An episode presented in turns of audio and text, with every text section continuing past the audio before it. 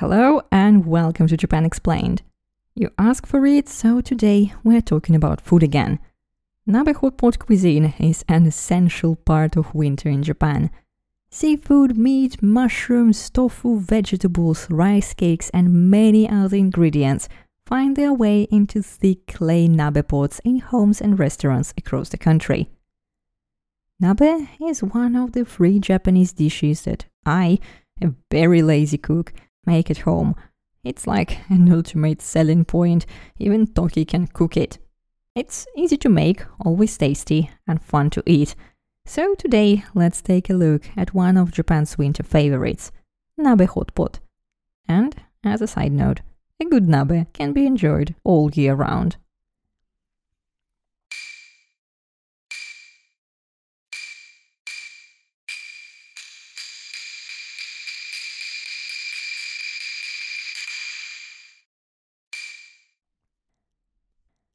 The word nabe simply means cooking pot.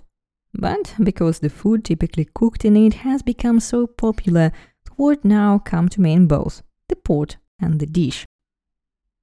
Today, nabe is a meal where fish or meat, tofu and vegetables are cooked in a pot that is heated on a small stove in the middle of the dining table.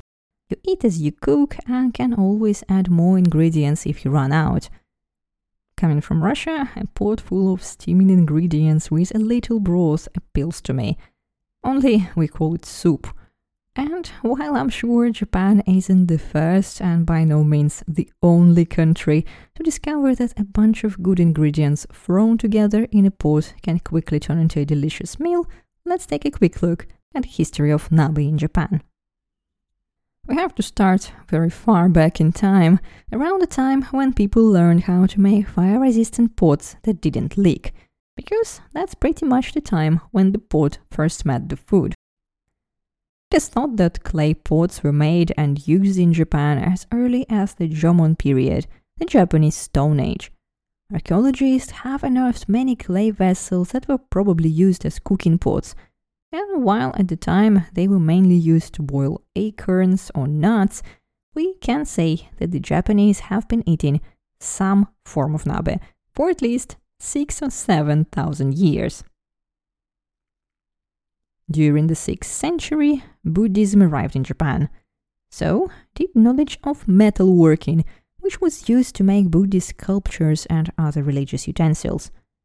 Metal sculpture didn't stay in fashion for that long, but the skill quickly spread throughout the country. By the middle of the 10th century, there were two types of nabe clay pots and metal pots. As metal pots became widely available, ordinary people began to use them in their homes. It may be more expensive initially, but a broken clay pot is a broken clay pot, while a metal pot can be repaired or melted down and turned into something else if it is broken beyond repair. That's why we know about medieval Japanese pots mostly from pictures, while archaeologists struggle to find actual ones to study.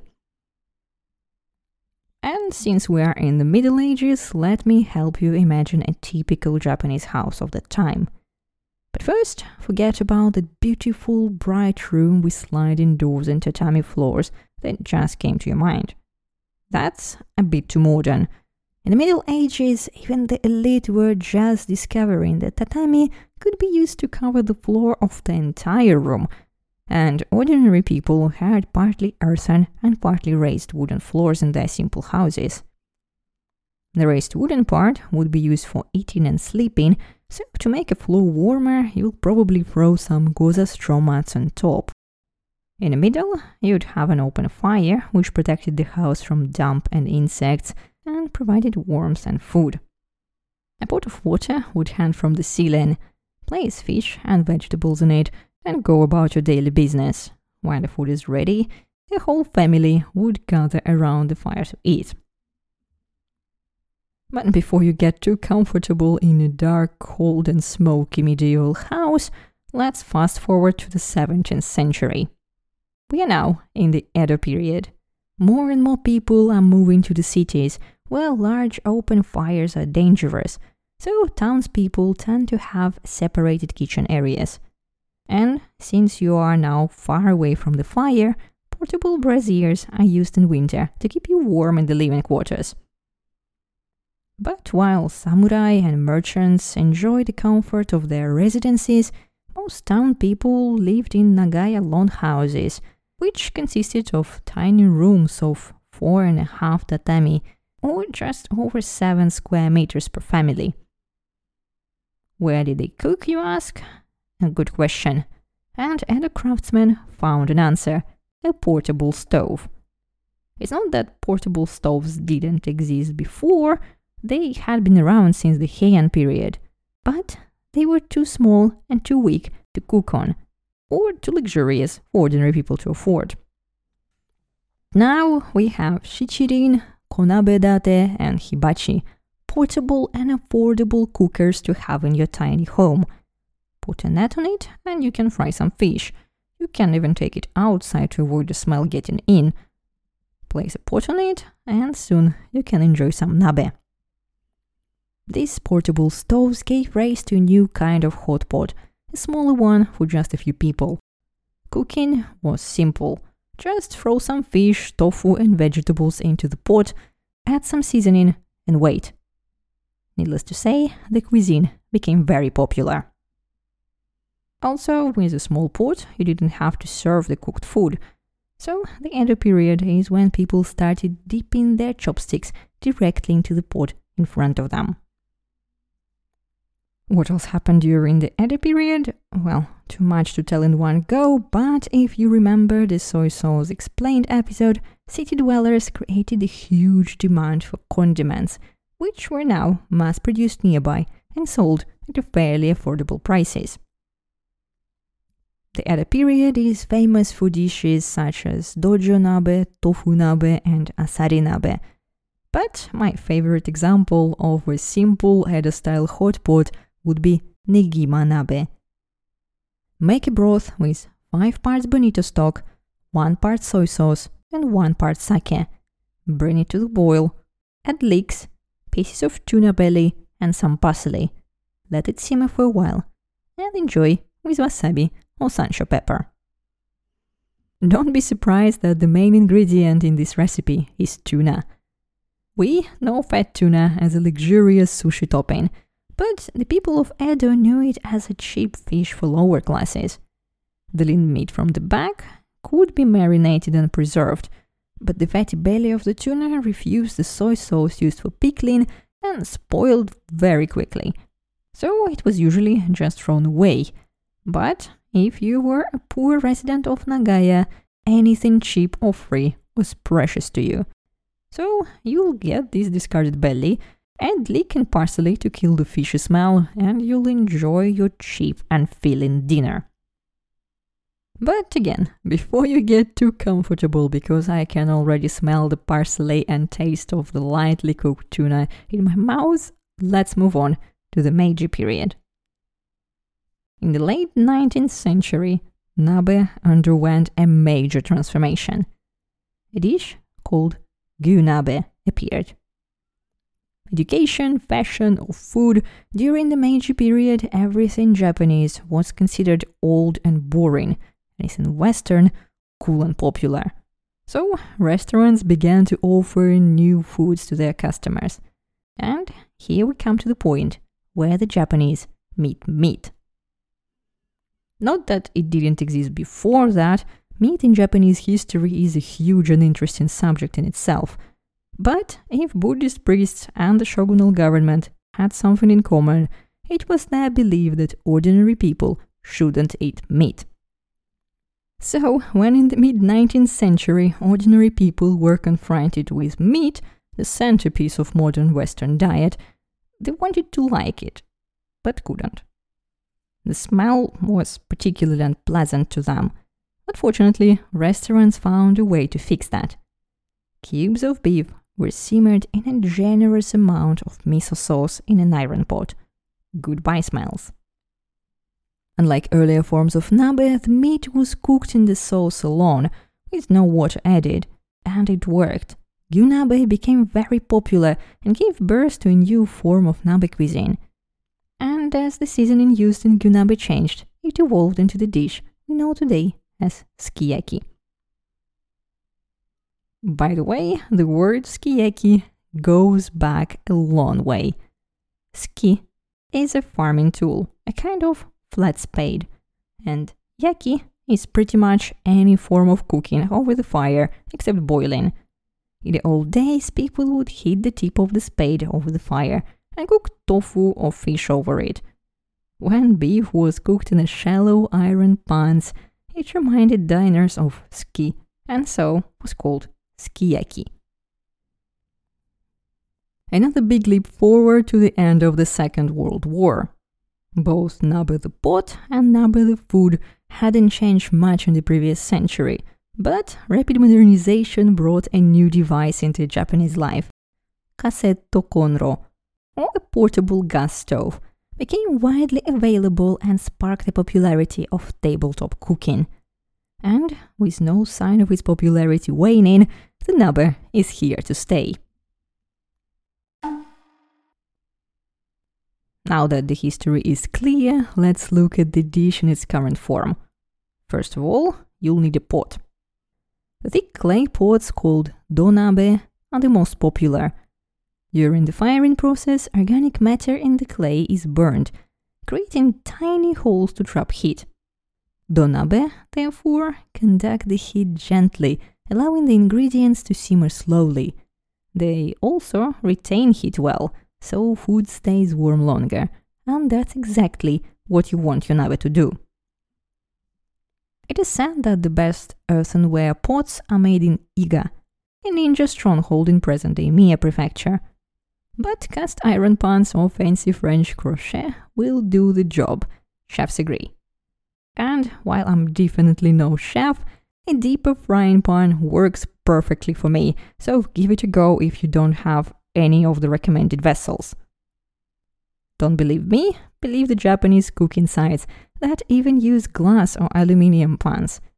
If it has enough volume for the amount of ingredients you have bought, can make nabe in it.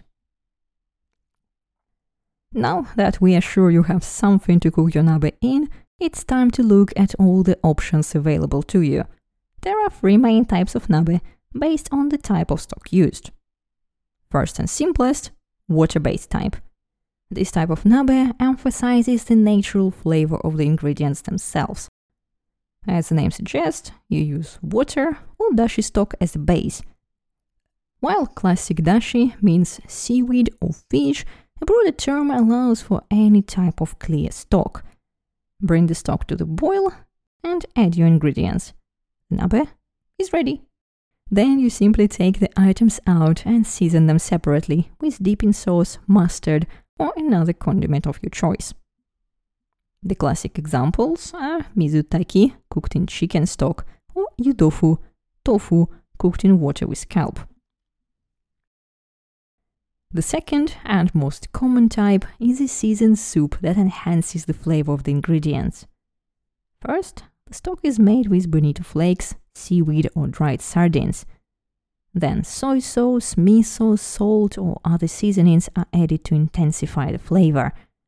The soup must be strong enough to flavor the ingredients, but light enough to be enjoyed on its own. Finally, the third type uses less liquid to give the ingredients a richer flavor. It also often requires a shallower pot. A good example of this would be sukiyaki. Soy sauce, sugar, and other seasonings are used to flavor the thinly sliced beef, leek, and tofu. And don't forget to eat your sukiyaki with a raw, or at least poached, but really better raw, egg. I can't explain why, but it's twice as good with an egg than without. Next comes an extensive list of regional varieties. Let's take a look at the most famous of them from north to south. Hokkaido is famous for its ishikari nabe. Salmon is abundant there and has always been a staple food of the Ainu people. Today, Hokkaido is the place to go if you want to indulge in delicious fish or seafood. So, Ishikari Nabe features the region's best salmon, salmon roe, and vegetables like potatoes, onions, and cabbage are cooked in miso broth and seasoned with sansho pepper to eliminate the fishy smell and enhance flavor. Ishikari nabe can also include other Hokkaido specialties like milk and butter mixed with miso paste. Yum! Crossing over to the island of Honshu, Aomori Prefecture is famous for Jappajiru. Eaten around New Year, it's a nostalgic dish served at family gatherings. In the winter, tara, or Pacific cod, is caught in the area and finds its way into the plates of the locals. They cut the fish and keep all the bony parts, the liver and the milt. Yes, the milt. The more awful, the better the broth. Chop some daikon radish, leeks and carrots, and add some miso and sake. Jappajiru might not be the most visually appealing nabe out there, and it's borderline nabe at all, as even the name suggests it's more of a soup, but nostalgia definitely puts it high on the list of best nabe. Another northern dish on the menu. While Hokkaido and Aomori are known for their fish, Akita Prefecture is a land of the finest Japanese rice. A signature dish of Akita is kiritanpo, steamed rice mashed and formed into skewers to be grilled over an open fire. Add them and some vegetables to a pot of strong chicken bone broth mixed with shottsuru fish sauce, and you have delicious kiritanpo nabe. Then, of course, Tokyo. This city has given us some famous nabe recipes created by its pennywise inhabitants. I've already mentioned Negima nabe, but there is another, called dojo nabe. It is said that in the Edo period, people would put live pond loaches in sake, wait for them to stop moving, and then boil them in sweetened soy sauce in a small iron pot. Scallions and sansho or shichimi pepper were added before eating. The whole thing sounds like a torture to me, but there is a restaurant in Asakusa that has been serving dojo nabe since 1801. I do hope they have updated the recipe to modern animal welfare standards. Nara Prefecture is home to what is probably the oldest nabe recipe in Japan. Asuka nabe has been around for more than 1,300 years. Asuka, now a quiet village in the middle of nowhere, was once the capital of Japan, where emissaries from Ming China brought dairy products. And the local nabe was born. Creamy milk soup with chicken, shiitake mushrooms, Chinese cabbage, and other vegetables is still a signature dish of the city. By now, you're probably tired of examples, so we'll stop here. And I haven't even mentioned Kyoto with its tofu obsession, or Okinawa, where meat has never been banned and goat soup is eaten on festive occasions. But there are a few nabe worthy of honorary mention. The first of which is oden. And if you thought oden was a category of its own, you were not alone. Until a week ago, I thought the same thing. But oden actually belongs to the second type of nabe. It uses a clear yet flavorful broth made from seaweed, bonito, and some salt. Oden is a type of nabe you are unlikely to make at home, as the ingredients need to be left to soak up the flavors for a while. But specialty restaurants will always welcome you. If you've noticed oden being sold in every other convenience store on your way, you know winter is coming. And when winter finally arrives, local supermarkets will be selling pre-cooked oden sets for you to enjoy at home with a cold glass of beer. And I couldn't possibly end this episode without talking about chanko nabe, a dish made famous by sumo wrestlers. The story goes that in the late 19th century, one sumo stable took in so many trainees that it became impossible to feed them all individually. So instead, they started making a giant hot pot to share with everyone. What can I say? The trend caught on. Now, in the sumo stables, the young wrestlers take turns preparing the meals. They cook while others train. Or, in other words, cooking chanko is considered an important part of their training. With chankonabe, the ingredients and seasonings are variable, so there is something new on the menu every day. Sometimes fans send food gifts, and these are carefully incorporated into the meal plan. But first, the broth is made, or sometimes a few different ones. For example, chicken in one pot, seaweed and bonito in another. Then the broths are combined. Soy sauce, sake, and other seasonings are added. Now it's time to prepare the ingredients. They're chopped to an appropriate size, some even pre cooked. Next, it's time to assemble the pot. Vegetables that will take longer to cook go in the bottom, then the other vegetables and meat. The broth is then poured in and the dish is left to cook. Japanese attention to details is no myth, and even cooking becomes a lesson when so many things have to be considered at once. When the meal is finally ready, the highest ranking wrestlers eat first, while the lower rankings serve as waiters. Sometimes there is nothing left in the pot when it's their turn to eat, so they have to make a do with just the broth. That may seem harsh, but who says life is always easy? Eating nabe with friends and family may not leave you with an empty stomach, but just imagine everyone gathered around the pot, ready to dig into whatever they like. But the pot has its limits, and the nabe, as liberating as it is, has a recipe. So, yes, I'm not going to reach for that mushroom first. I'm going to reach for atsuage and meat, daikon and shirataki. And so will you. And who knows what Miss Tanaka has in mind. So, you have to be very strategic. I imagine that sometimes the battle for the tastiest ingredients becomes very real, like in the Gintama episode. And by the way, if you control the pot, you become a Nabe Shogun. So, it's a fun game. All jokes aside, Nabe shows people around you that you trust them enough to share a pot of food and sparks conversation while you wait for the ingredients to cook. So, if you're cold outside in winter, get a warm bowl of oden. If you're celebrating, treat yourself to a luxurious beef sukiyaki. And if you're at home with friends, make a classic soy sauce based nabe with a variety of ingredients so everyone can enjoy both the food and the conversation. And look at us. We didn't even have nabe, but the conversation turned out just perfect. So, not to miss the next one, don't forget to hit that subscribe button. And talk to you soon. Bye!